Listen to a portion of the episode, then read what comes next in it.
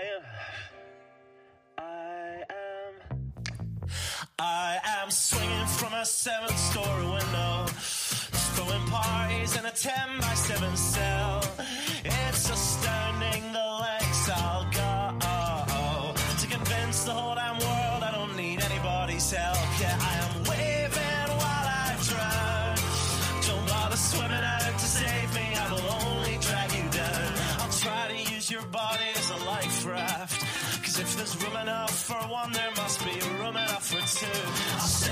step you into the sun.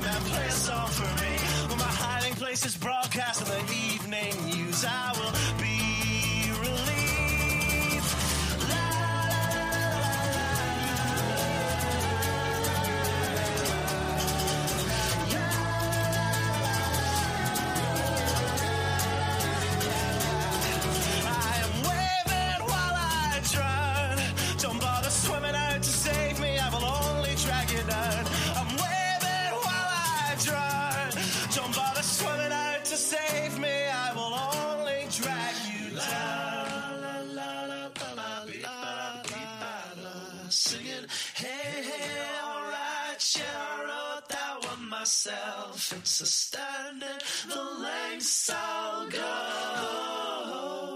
to convince the whole damn world I don't need anybody's help. Fuck.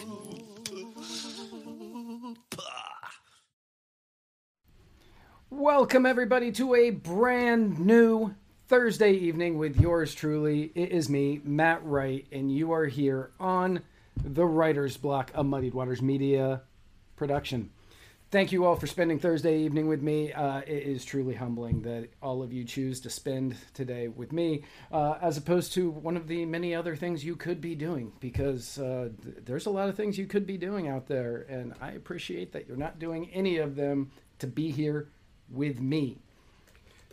First and foremost, allow me to thank the wonderful and fantastic people at siestacava.com. If you are one of the people out there who have not tried the Libertarian Kool Aid, go to siestacava.com to get some of this hippie moonshine today.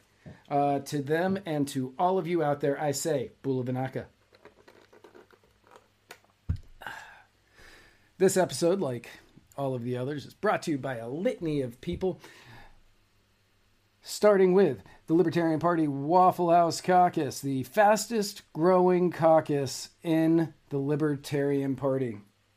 I'm going to say that again. The Libertarian Party Waffle House Caucus is the fastest growing caucus and now the second largest caucus in the Libertarian Party. So, something that started out as a, a joke, a place to share pictures of waffles and donkeys, is now the second largest second largest caucus in the Libertarian Party. If you want to become a member of the Libertarian Party Waffle House Caucus, all you have to do is go to muddiedwatersmedia.com slash store and pick yourself up a Waff- Libertarian Party Waffle House Caucus button. If you want to be a voting member, get yourself a shirt, which is weird because we don't actually vote on anything. Mudwater, the most aptly named product to ever advertise on this show. Mudwater is a coffee alternative made with masala chai, cacao, mushrooms, turmeric, sea salt, cinnamon, and that is it. And it tastes exactly like what you think that combination of things would taste like if you put them into water, hot water, and blended it really hard. Tastes exactly like that. Trust me, add honey. Go to muddiedwatersmedia.com slash mud to make the switch from coffee to mudwater today. This episode is brought to you by The Gravy King. This episode is brought to you by Fierce Luxury. Fierce Luxury is a high end bag and accessory consignment store based online. They carry the hottest brand like Louis Vuitton, Chanel, Gucci, and Hermes. That is pronounced Hermes for anybody who doesn't know that. I had to work on that all day today because it looks like it's pr- pronounced Hermes. Co-sign with them or cons, uh, consign with them for a 30% fee which is 20% less than most consignment stores.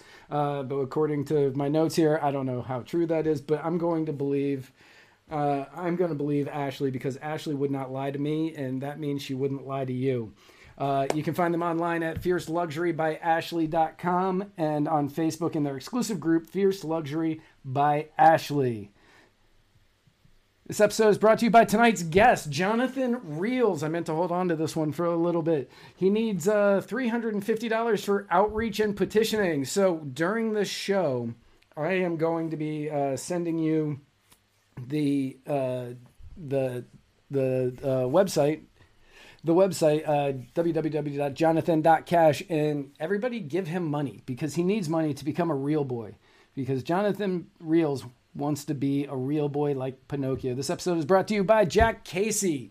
Jack Casey is the author of two books, The Royal Green and In Silver Throned. His third book, Crowned by Gold, is going to be coming out like tomorrow. If it doesn't come out tomorrow, you can just give Chris, personal injury attorney Chris Reynolds, attorney at law, a call, and he will sue Jack Casey for you. Uh, I'm wondering what Crowned by Gold is going to have on the cover since he has a vomiting ring and a butterfly with an erection for the other two. So if I was just taking a random guess right now off the top of my head, it would be a crown with pornographic images on it, but they'd be like hidden on there. That's just if I'm just shooting from the hip, that is my guess for what's going to be on that because that seems like the type of thing Jack Casey would throw up on a book. Uh, this episode is also brought to you by Cumberland Cannabis Co.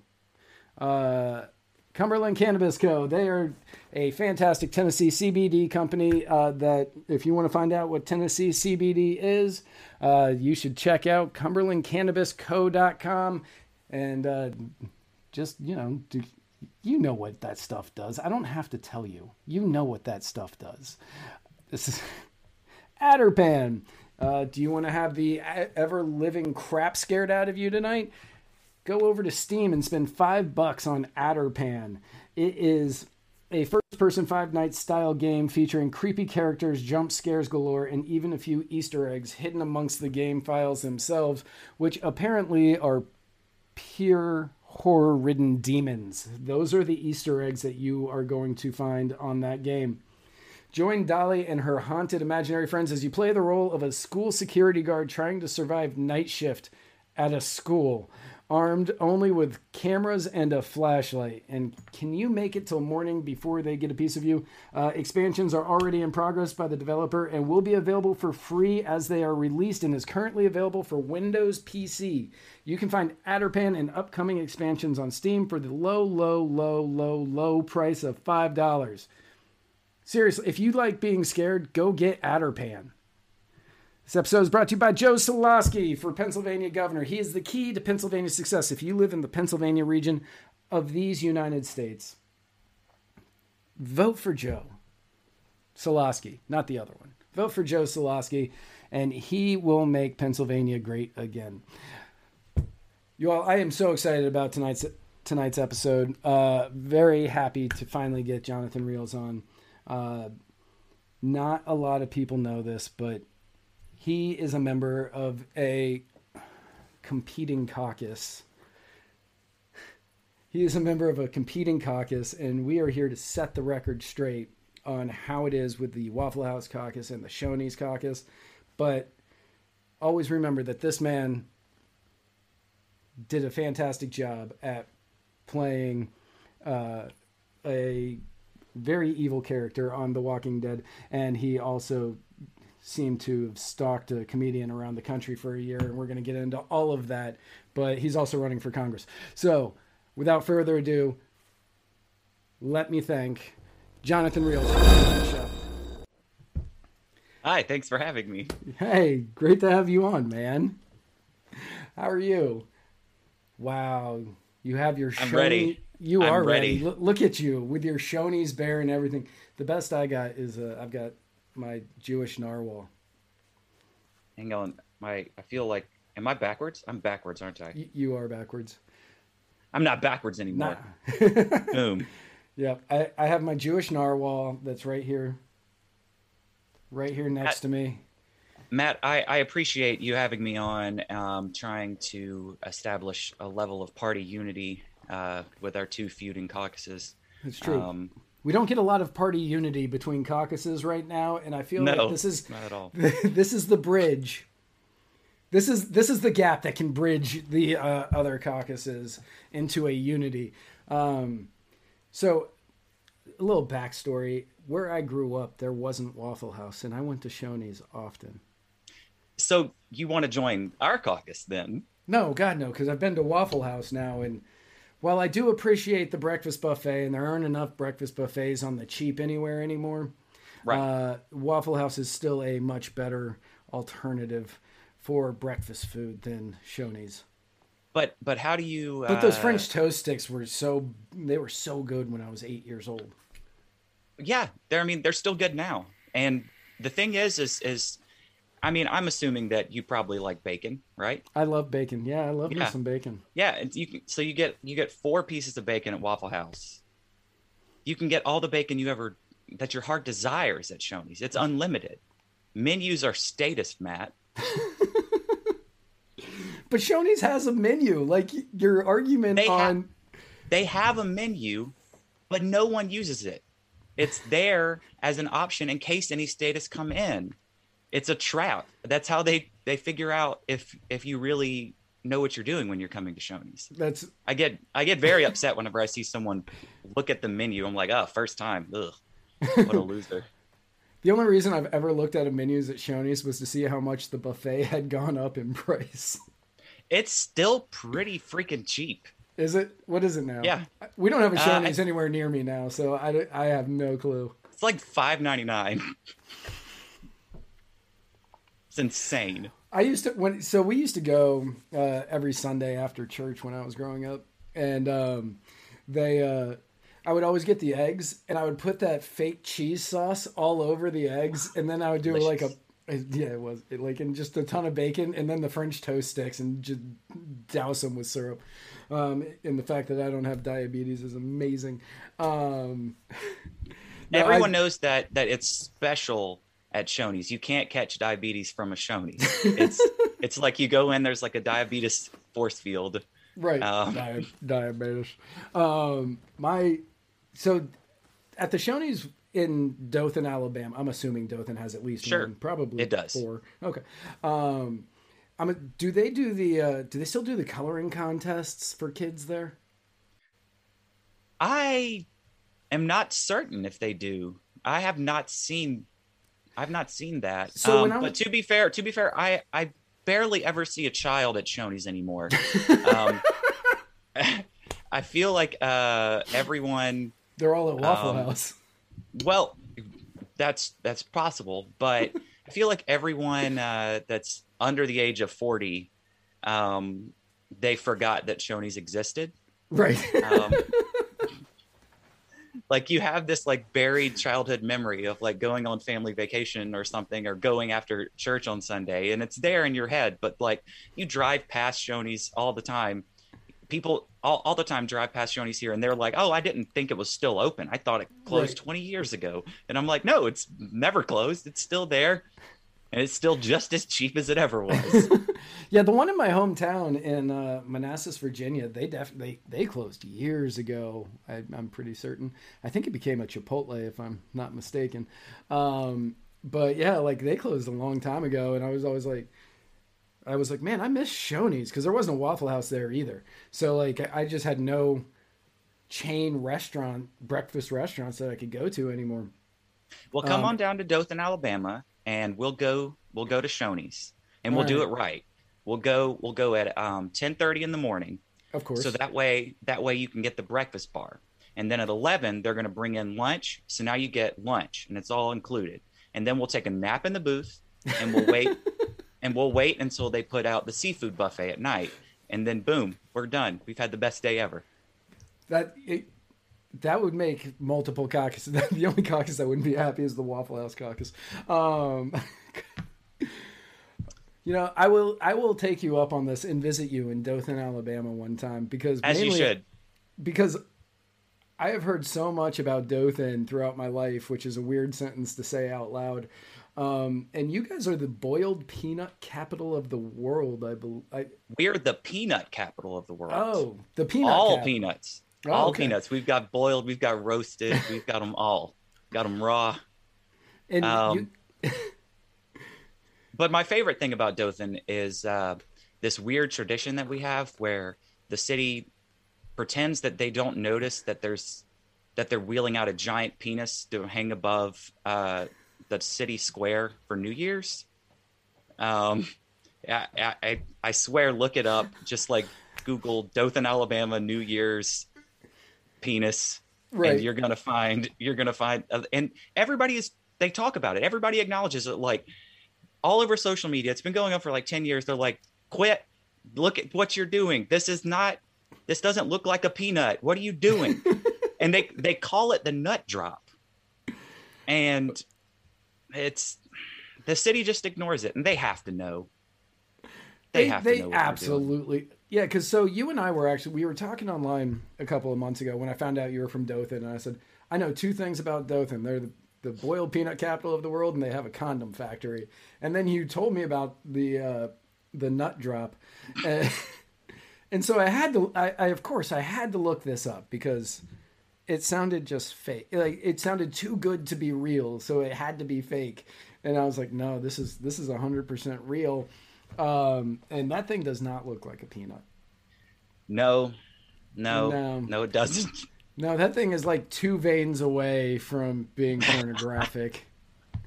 And didn't didn't you say uh, was it there or was it somewhere else where like a is that where a drag queen drag queen will ride down on one or was that somewhere else that does that? Oh uh i yeah i don't know about that but i Okay. mean i would Yeah, i would be all might in favor of it i think Yeah. that would really add to the mystique Just- of dothan just- alabama Right. Yeah, I was gonna like um that would yeah that would add to the mystique of Dothan, Alabama. Now that I think about that, uh, I remember somewhere was saying that they do that where a drag queen will ride down on uh, on something that drops at midnight, and I I was thinking it was that, and I was so excited to talk to you about it, but halfway through that sentence, I went, I don't know if that was Dothan.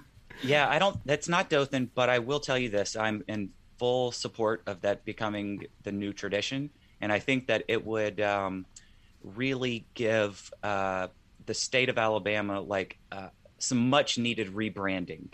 If if we're that positive about the GSM community, that that we have a uh, giant penis with a with a drag queen and that I feel like that's it's not on brand for Alabama, but that's the Alabama that I want to live in. That, right. I was going to say that's definitely not Alabama brand right there.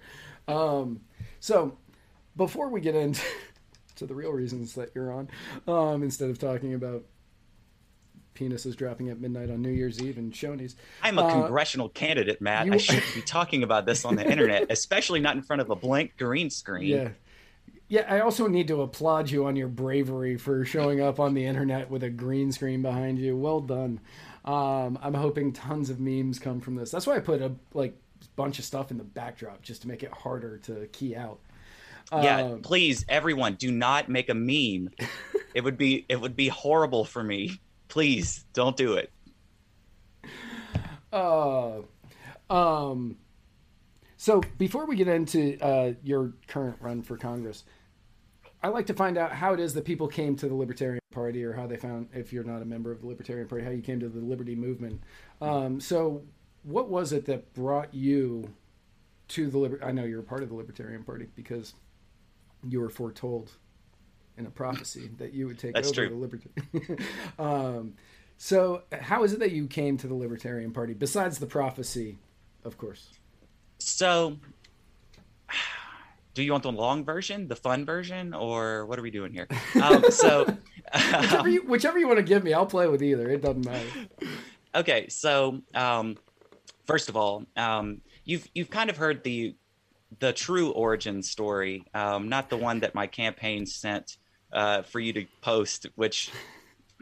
I love my I love the people that volunteer for me that, that we had an actual meeting and they came up with that. Anyway, um, so uh, in in reality, um, we ran this ad on your show for maybe like a week, and it was so much fun to watch you like read it live on air without knowing where the story was going. But whenever I was eight, um, I was at school, and uh, the kids were all talking about how uh, Bob Dole was going to ban chocolate milk, and I was appalled by this notion. I could not give up my chalky milk, and uh, I I started campaigning for for Bill Clinton because Bob Dole couldn't win. He was going to take my chalky milk, and so I go home, and uh, I, I'm telling my mom, "Mom, you cannot vote for Bob Dole. He's going to get rid of the chocolate milk. What am I going to do? What am I, am I supposed to drink juice at school for lunch? I, I want chocolate milk." and she was dead set that it was going to be Bob Dole. So I decided that if I could have any luck with anyone, it would be my grandparents. So I go to talk to my granny, and I'm like, Granny, you have got to vote for Bill Clinton. You can't vote for Bob Dole. They're going to get rid of the chocolate milk. And she turned around and just looked at me dead in the face and said, I ain't voting for either of them shit asses. and I was very confused. Not the fact that she was swearing; I heard that word all the time. Right. But the, the but that there were more than two people running. Why didn't I hear about this? Um, right. Maybe it's because I was eight years old.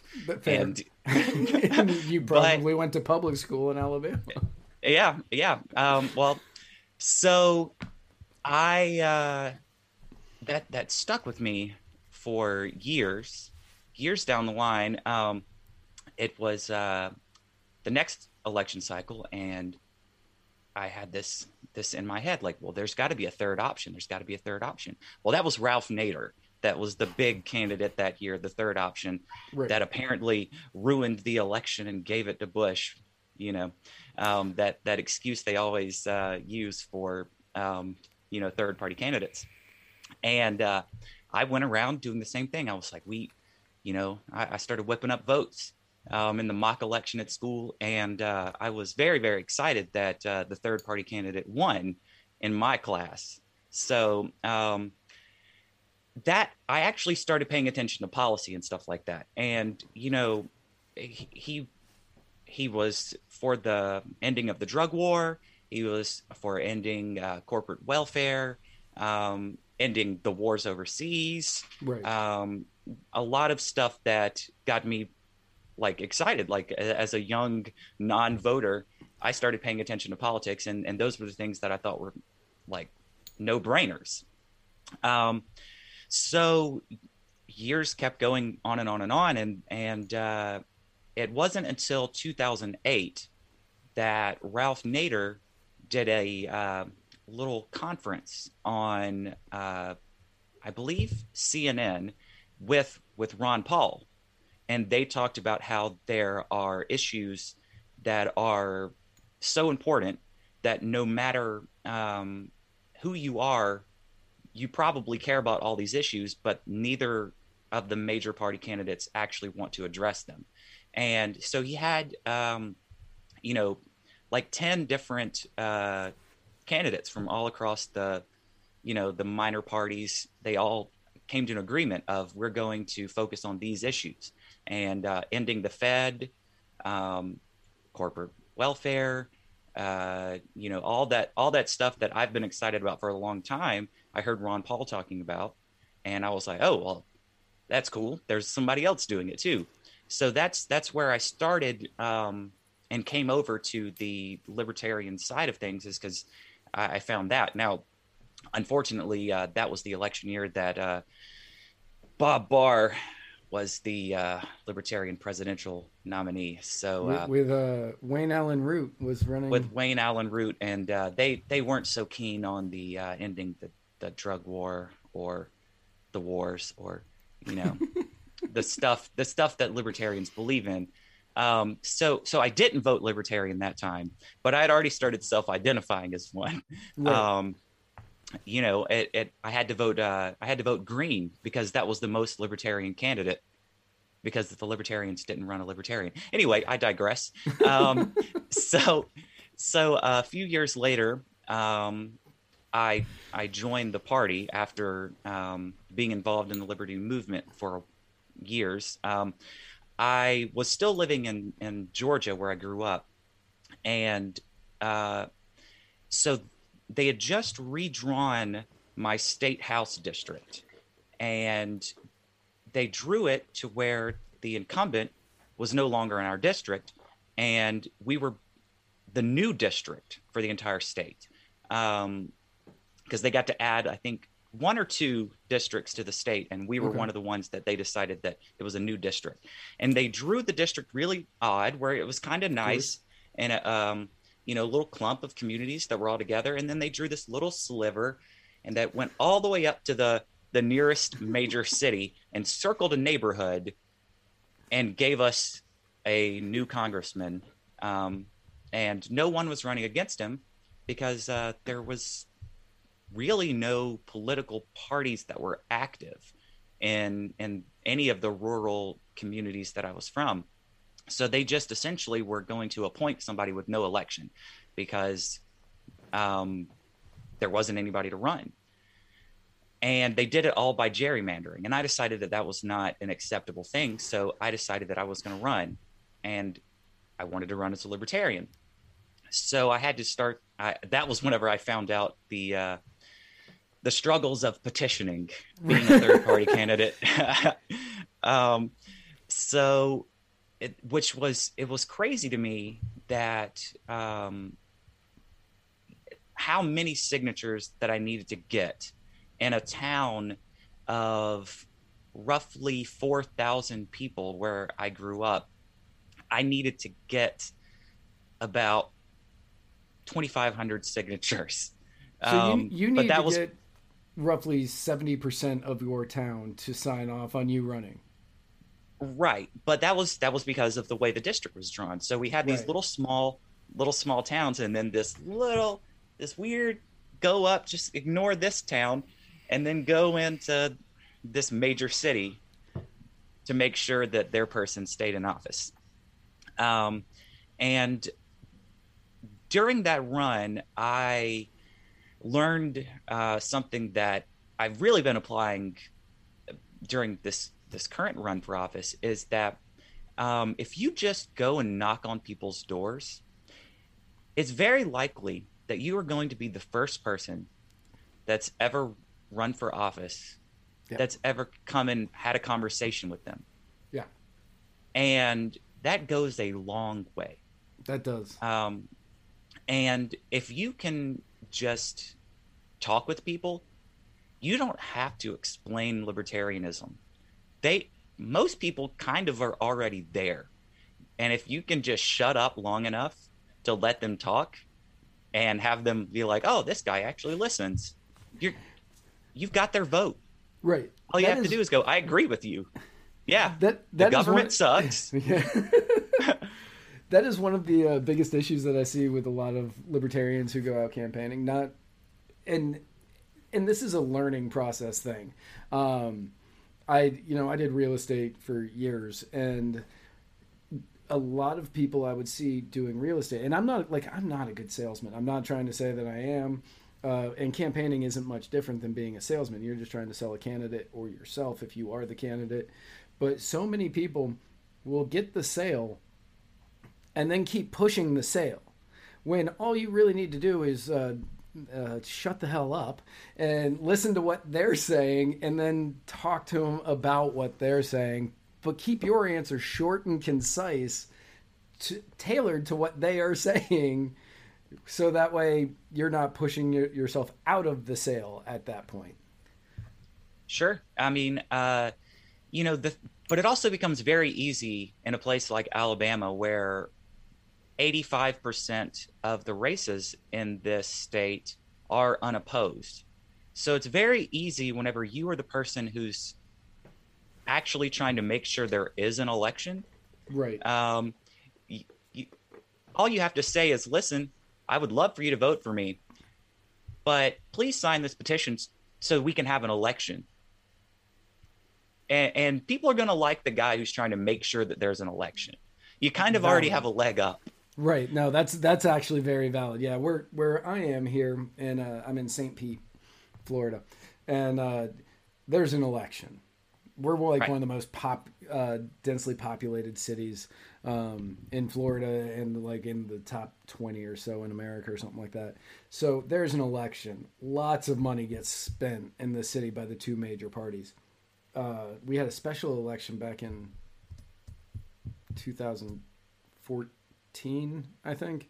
Um, and the two major parties spent something obscene, something like $20 million on a special election for Congress. And this person was only going to be in for the election was in March, the next election was in November. So, what, six months, seven months? And like they spent $20 million to get that seat back in 2014. And, uh, the Republicans ended up winning it by a squeaker. They blamed the Libertarian. The Democrats blamed the Libertarian for for them losing. The Republicans blamed the Libertarian for them almost losing, and uh, we ended up. That was the first person I went out knocking doors for because I did, was like, he can win this. He did no, he didn't. It wasn't. It wasn't. But Matt, could you just imagine if that $20 million was spent on actually building up the community rather than dividing everyone into two different sides who are going to fight each other online over my candidate is the best? right, Imagine if that $20 million was spent on, I don't know, feeding the homeless, buying diapers for the needy, uh, things like that. right, Man, that would be That- great. That, would be amazing. It's too bad that it just has to be spent on campaign ads. Has to be on mudslinging campaign ads.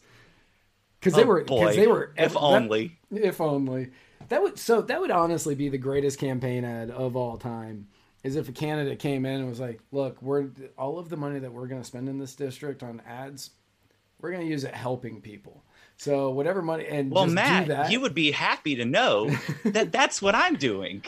well, I am not going to be doing any type of campaign event unless I am going to do something that's going to help people. That's awesome. And people were, are going to think that was a setup, but it 100% was not. It wasn't. I no, It I did not, not. have that in my notes at all. No, that's awesome. So, like, when you're doing a campaign event, it'll be out to like help feed the homeless or to help uh, give. It can Uh, be something that's that's very simple. Um, so, just a couple weeks ago for for Juneteenth, um, originally it was supposed to be an outdoor event, and so what we did is we had um, about 800 bottles of water, and we were just going to make sure people were hydrated.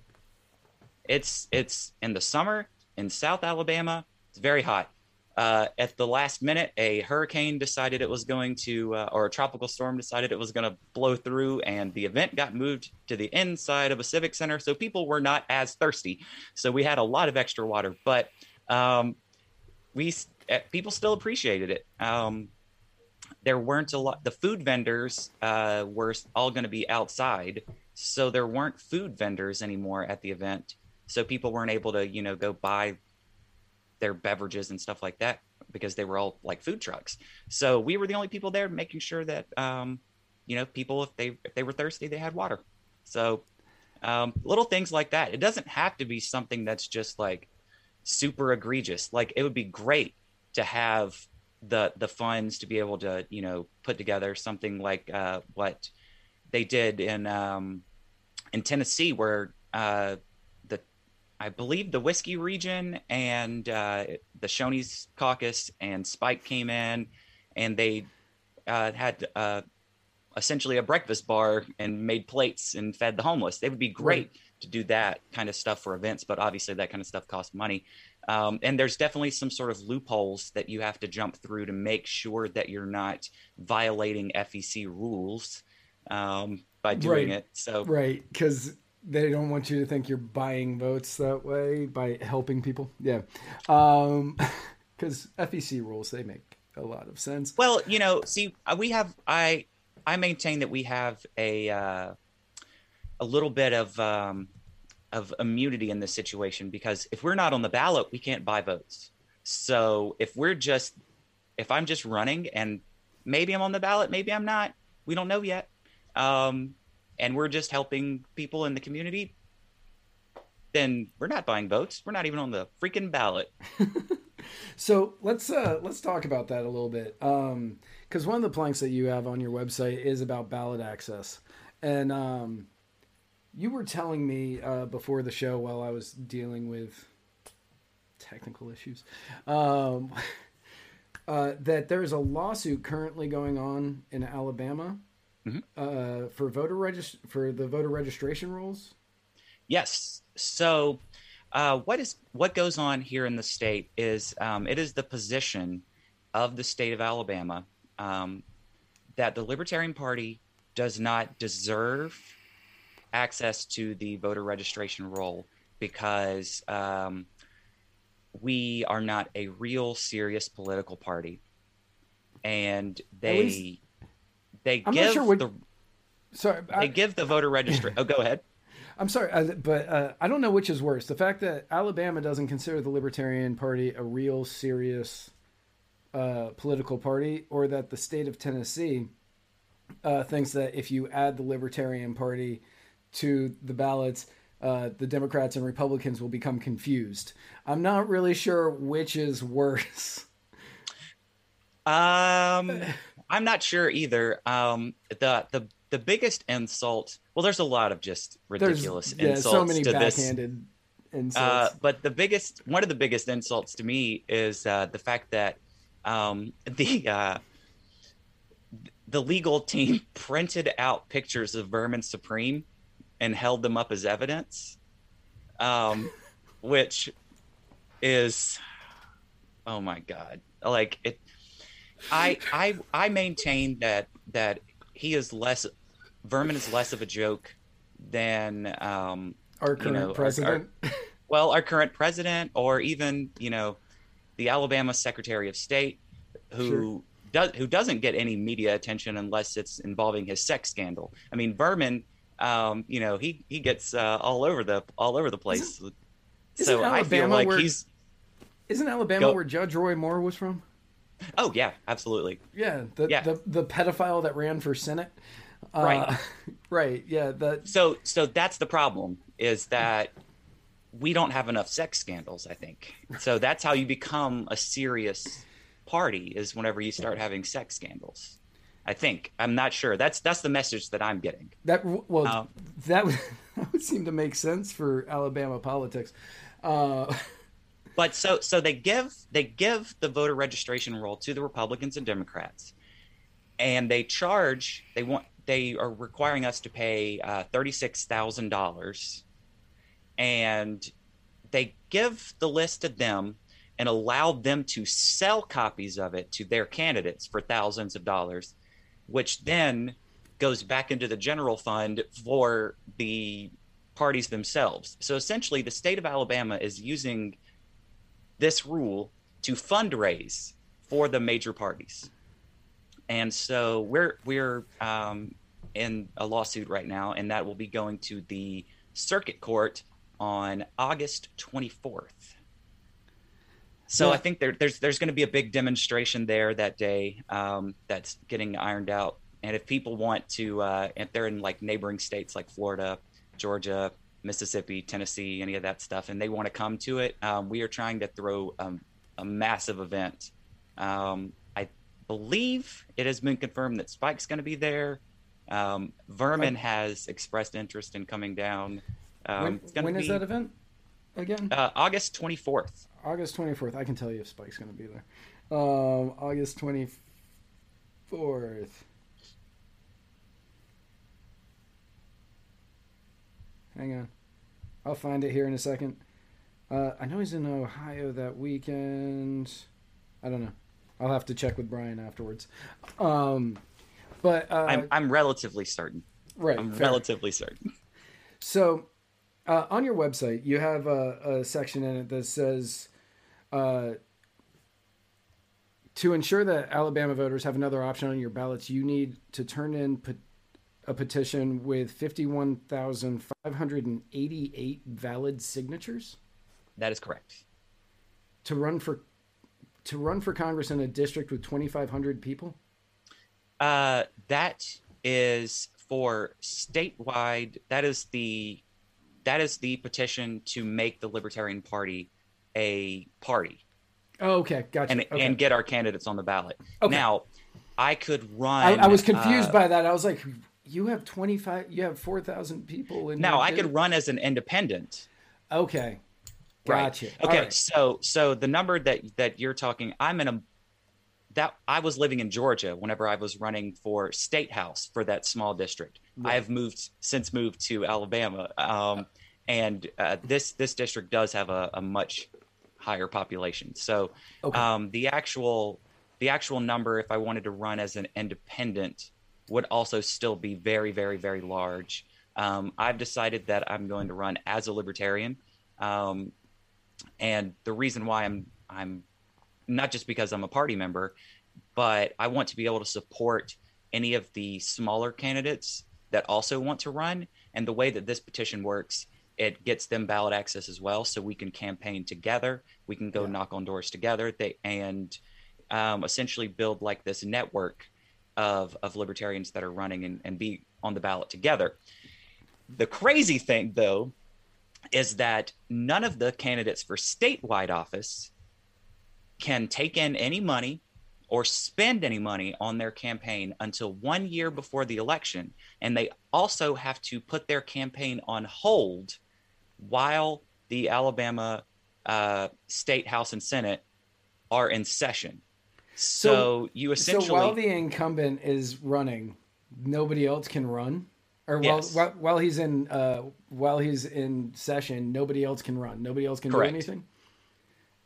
So I'm I'm currently the only person in the state of Alabama who can legally run a campaign um, for it within our our party. Um, you would have you have to be running for federal office to be running now. Now there are people that are that are volunteering and helping with my campaign that are eventually going to be running, but they can't take in any money, they can't spend any money, they can't do anything really until one year before the election, and then they have to put it on pause. So, yeah, Ala- Alabama is crazy, Matt. Alabama's got some crazy crazy some crazy rules there. Um, uh, Janice McKenzie's in the uh, comments here, and she said that her son is Richard Fast.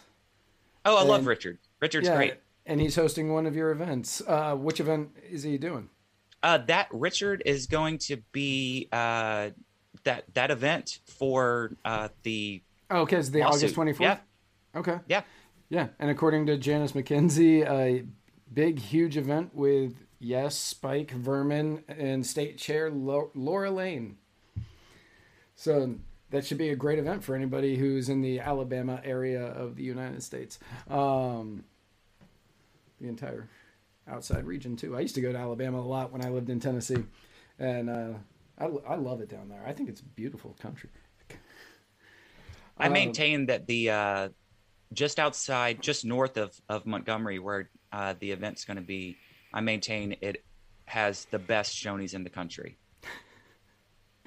Are you going to try to get Spike to go to the Shoney's and? Uh, There's no way he's going to do it. But you can't eat anything there. Um, Yeah, he can. There's salmon. is it really salmon though? Because Denny's says that as well. Hey, hey, And- hey, this is no Denny's. Don't you disrespect Shoney's with this Denny's talk. Um, so a couple other things that um, you talk a lot about gun rights on Sure. your on your uh, on your page, and there's a lot of talk in the nation right now. Like you've got Joe Biden going on saying that. Um, I wish I had the exact quote in front of me, but where he compared uh, taking guns away from the blacks and Native Americans at the uh, be- at the beginning of the country back in 1792 or whatever. I know it's in yeah 1792. Um, in 1792 as uh, God. Basically, he said He's- it was common sense gun reform, is what he compared that to. Um, so, what is it that you would want to do in Congress to ensure that that doesn't happen? Well, the short answer is um, my general rule for everything that I would like to do in Congress is uh, I would like to vote for as few new laws as possible. Um, so, I, I, you know, I personally believe that everything um, has gotten like way too far out of control. So I feel like Yes. that's the most effective thing that I could do is is vote for fewer things. Um, just vote no. Um, but at, absolutely, there there shouldn't be any type of new restrictions on on gun ownership. Um, I explained this. Uh, I, I was out campaigning and I was talking to somebody who was very concerned. Um, actually, um, one of the one of the people that volunteers they were were petitioning with me, and he was talking to her first, and she brought up that her number one issue is that she wanted more gun control. And he tried to explain, and he was like, "Oh, you know what? I'm just going to let you talk to Jonathan." Um, and so he passes her over to me, and she, you know, was very adamant that that was her her biggest her biggest concern. And I said, I would like I would like to give you a counterpoint with with all of the gun laws that are in place, and you look at the arrest and who are traditionally targeted, how how the arrest happened, um, the circumstances around it, you see that it disproportionately affects certain communities more than others. Yes. Um, and she's like, well, that's true. Cause I mean, look at, you know, this and this and this and this and like, exactly. So do you think expanding those things is going to make that problem go away or make it worse? Um, I mean, a, a great example is the Lil Wayne thing. Um, is it like that was a, a weed charge originally and there was a gun on the bus and so Right. now he's he's in possession of uh of a firearm while in possession of marijuana and i think it's the brady act that makes those two things um Wasn't he also an ex an ex-con? Wasn't he also a convicted felon? So he wasn't supposed to own a firearm. i believe that was the second the Oh, okay. second charge right. like he's he's been he's been caught with a gun multiple times but i believe the first the initial charge was that he had a gun on his bus and was being he was being arrested for weed initially and they searched the bus i believe that is the uh, the initial charge Okay. um back in the day right. and like that that's that's the system working exactly as it's as it's as it's meant to work that's the way they want it to work. Now they've way got they you want it to for two two charges and they can lock you up and throw away the key or exploit you for hundreds of thousands of dollars in legal fees and and uh, just ruin you. That's the system. That's the system they want. It and Yeah, it's, I was actually so- always been that system. I was talking to a uh, guy on um, Clubhouse yesterday, um, and he was telling me that when he was 18 years old, he got a. I don't want to say the wrong thing. Um, it wasn't disturbing. It, it, it, he got a he caught a charge that was kind of like one of those trumped up charges. Like the cop didn't like him since he was a minor and said, "Once you turn 18, I'm gonna mess up your life." And then he turned 18, and the cop pulled him over, and he was saying that um, he was like, "Remember how I told you this?" And he was like, "No, I don't remember that." And then he told him to f off, and so the cop charged him with uh, disorderly conduct. Um, that was it, disorderly conduct, and it ended up sticking. Like he's he didn't spend long in jail, but that charge ended up he ended up paying tons in fines, and it stuck with him. Uh, he actually wanted to be a cop, and that precluded him from becoming a cop. He couldn't become a, uh, a he couldn't work at the in the prison as a corrections guard um, and then he couldn't work as like a counselor at the prisons and like everything he wanted to do was out the window because he got this one charge because he told a cop to f off because the cop had told him two years before i'm going to ruin your life when you turn 18 and it stuck with him and that is one of the things that definitely needs to change in this country. Like we need to fix that because you have a lot of young uh, young men, young women who are getting in trouble for something when they aren't old enough to drink, they aren't old enough to smoke, they are old enough to uh, join the military and go off and die in a war to protect the country, or they are old enough to get tried as an adult for something that you're telling them they aren't smart enough to make the decision to drink or to smoke but you knew better than to do what you are doing here. Like the two don't match up. No, in my mind, not at all. not at No. all. Uh, I mean, you're. I mean, I'm, I'm preaching to the choir with with uh, some of my talking points, but like the whole the whole system with with the amount of laws and the things that you can be charged for, and they can just come up with charges. They can always find a charge. There's always a charge. Um, it, it's it's it completely violates everyone's human rights. Like as long as you are not hurting someone or taking their stuff, you're not doing anything wrong. Right. Agreed. One hundred percent. And and most people agree with that. The app like I'm gonna say like 90% of people, if you really just sat down and had a conversation with them and you weren't talking about my guy versus your guy or anything like that, you were just talking about like an outlook on life. Most people are going to agree with you that you don't hurt people and you don't take their stuff. And that's a good way to live your life. And that Right. everything else doesn't matter.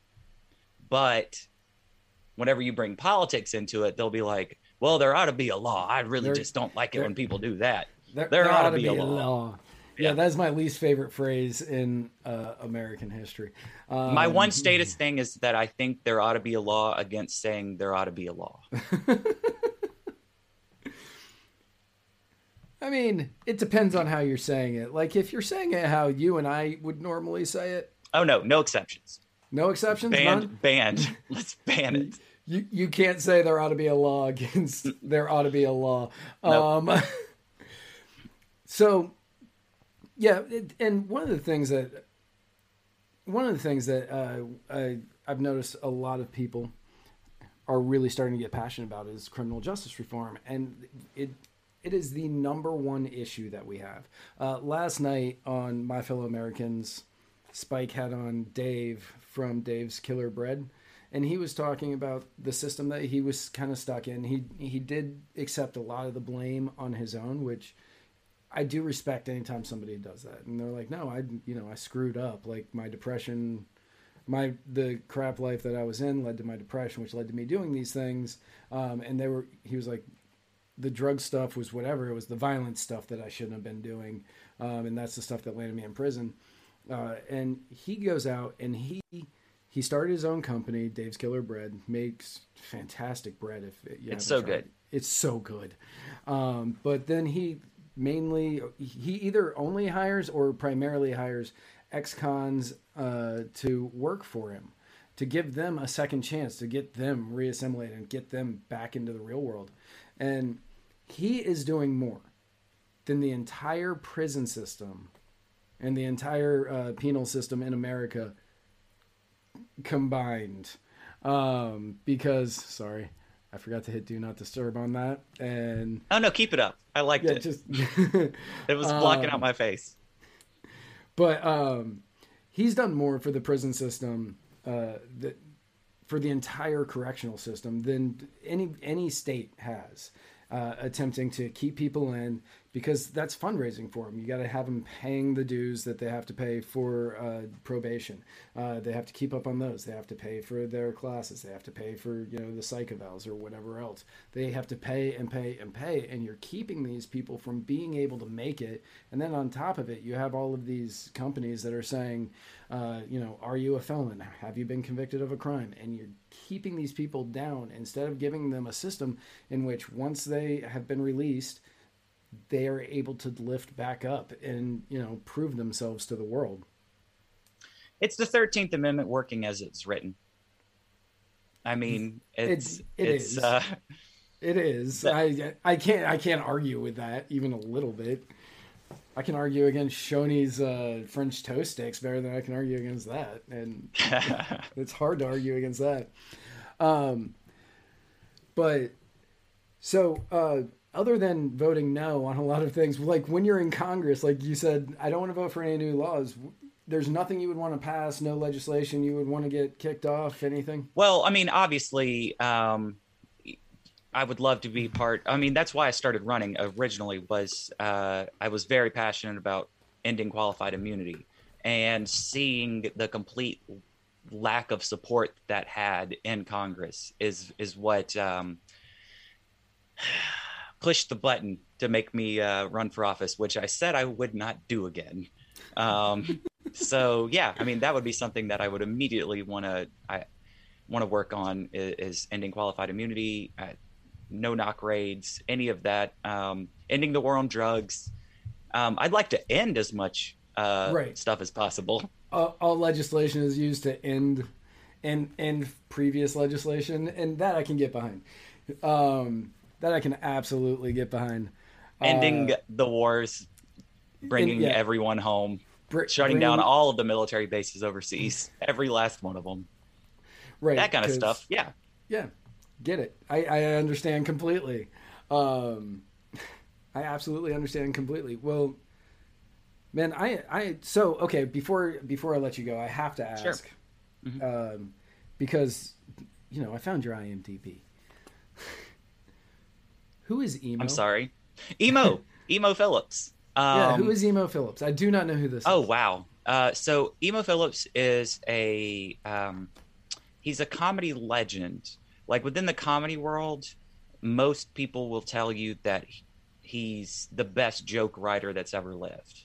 Okay. Um, but he's he's so um, he's very underground, has a very very devoted fan base, um, and is there's there's no way for him to have mainstream appeal. Like he's the type of comedy that he writes is honestly too smart for the average person. Um, so, uh, yeah, I, I personally think that that emo is is the the greatest comic who's ever lived, um, and is still living. The greatest comic so- alive. So much Um, so that you made a. It's a documentary, right? Sure. Okay, I like- that shirt. if that's what you want to call Um, it. It's me and some yeah. friends with a camera joking around. Um, yeah, it's uh, it's a very. Somebody is shooting out fireworks. It is way too early, and it just it just scared Cletus. I have to bring Cletus in just for a moment. Cletus is terrified now. Yeah, of Um, course, I get that. So uh, yeah stalking emo um, is a really fun project that that me and some friends shot uh, a few years ago. It has yet to be released. Um, it's uh, got some trailers online and there's clips you can look up. But uh, it's i don't know how to describe what the movie is which is probably why it'll never see the light of day because i don't think anyone knows what to do with it other i mean i don't know what to do with it. Um, but it's a feature length documentary ish type thing, comedy film. It's got a bunch of uh, you know fun people in it. Um, I got to work with Weird Al. I got to work with uh, um, Andy Daly, who's in tons of comedy stuff. Um, I got to work with uh, like a cast member from Always Sunny, and just a lot of fun people were in it. Um, Yeah, I was like I was going through um like that I saw that you were a scavenger with the red umbrella uh on Walking Dead and um that uh you were in Jimmy will probably save the world or whatever that show was. whatever that show was. Yeah, I don't remember. like I said I don't know. I got paid to I got paid to be there, and right. And then um I saw that you were the writer and director of Stalking Emo and as a person who listened to emo for a period of my life that's longer than I would like to admit, I uh, I was like, oh, I wonder what this is, and I was like, oh, that's a person. I don't know who this is. But then I saw you like met Weird Al and stuff like that, and I was like, oh, that sounds. I want to see this now. Uh, it's I, I mean I personally maintain that it's it's a really um, good comedy movie. Um, it is bizarre in all of my favorite ways. Um, I am biased because I wrote and directed it, yeah, because you wrote and Um, directed it. I get it.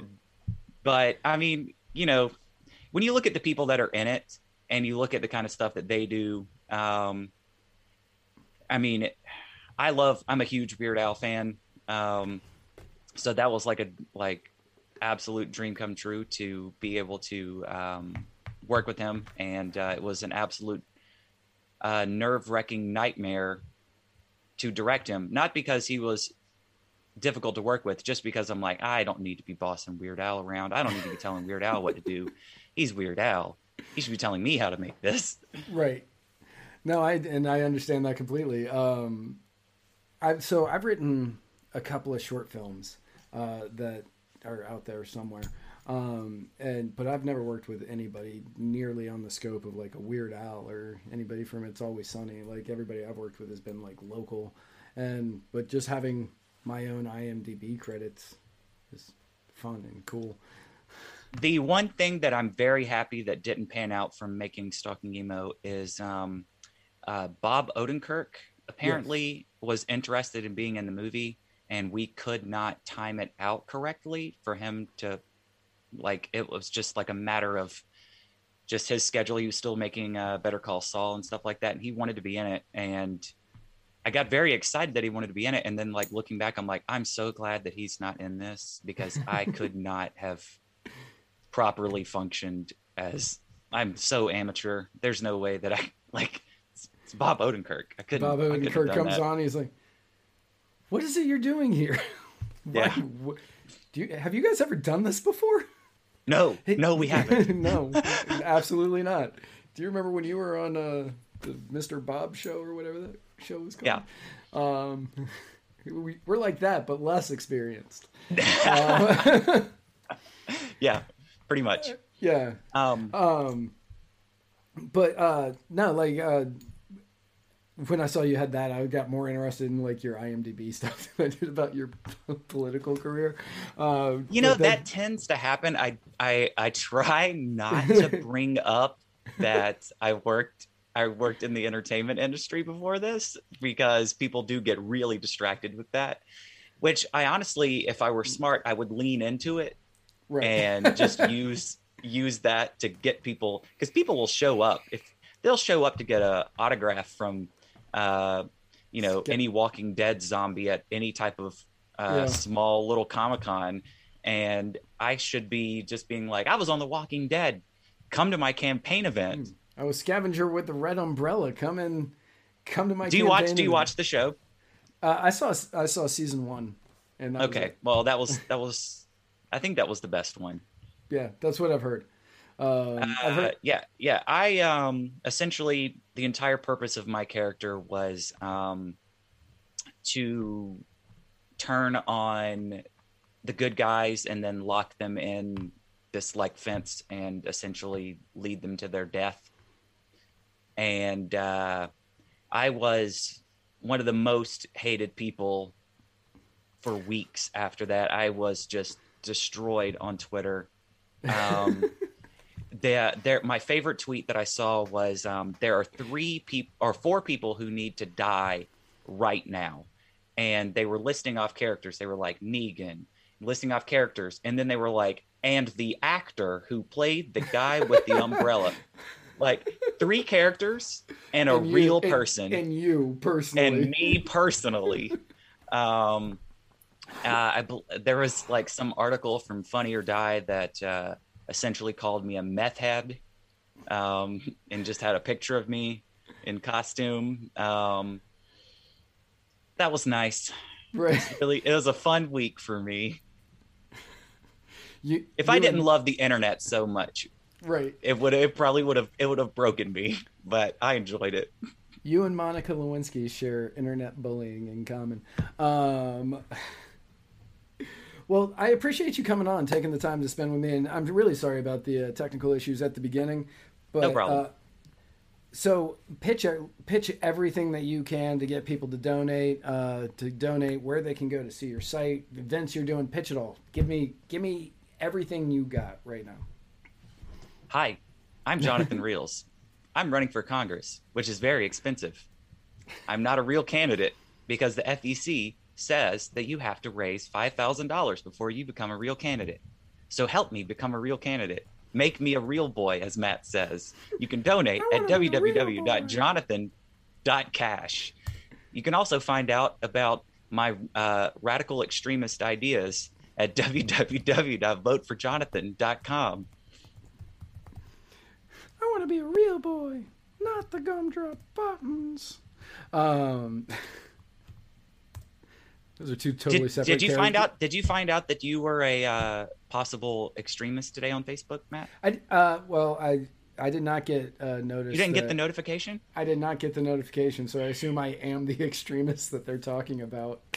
Um, See, I had someone send me uh, their notification, and it was like someone that you know may be an extremist, Yeah. right? And so they send me that, and I'm like, "What is this all about?" And I get that in Messenger first, and then I open up actual Facebook, and then I get a notification, and my notification said, "You may Have been Be- exposed. been a, yeah it like it it was a different one it was like this one was like directed at me right.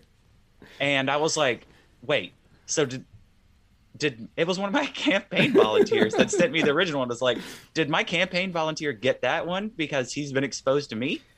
What is going on here? What is happening? Um did you uh, like I, I finally went and like looked up the resources that they give you um and I really think these notifications are being sent to the wrong people because uh, the two topics were um, how uh, anti-immigrant racism is bad and uh, that that violence is also bad. And I'm like, well, why are they sending this to libertarians? Like, Right, this yeah, is not our thing. We're we're we support. We have the non-aggression principle, so we don't support violence. And you know, bring on the immigrants. Like, bring them Yeah. on. Like, come on, come in. I don't care. The- come on in. The free movement of people is imperative, which is why Shoney's in the buffet is not statist.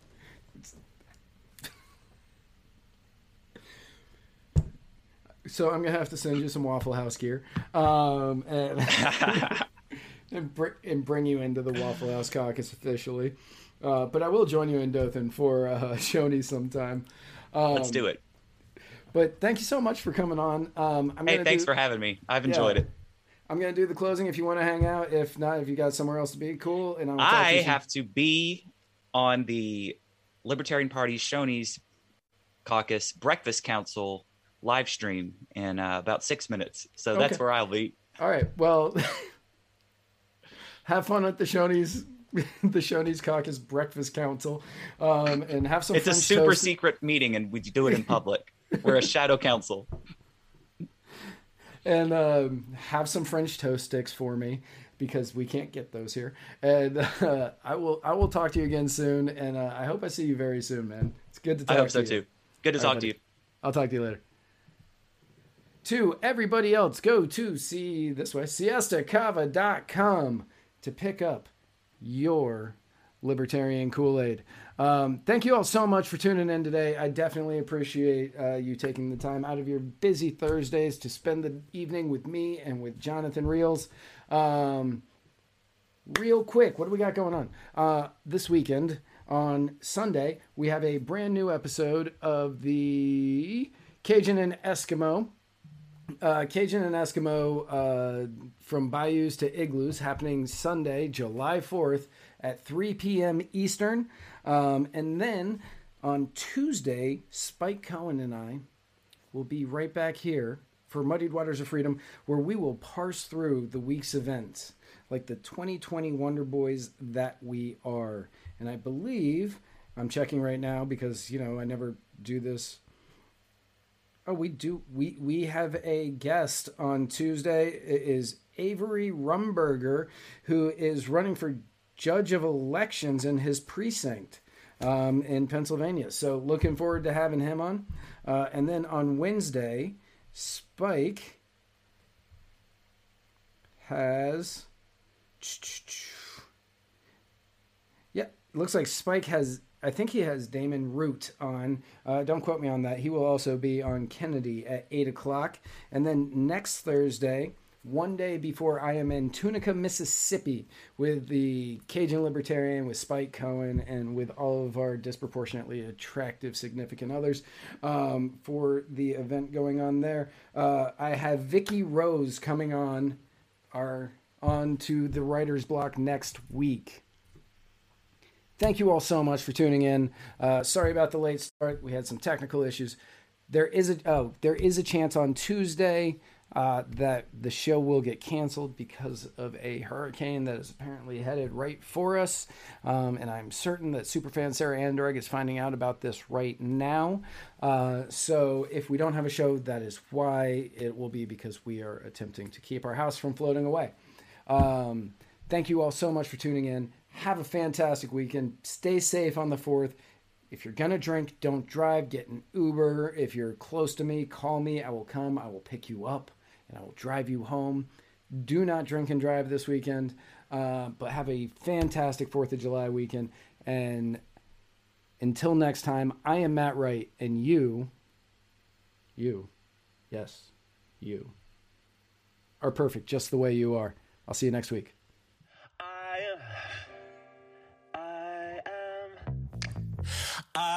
Swinging from a seventh story window, throwing parties in a 10 by 7 cell. It's astounding the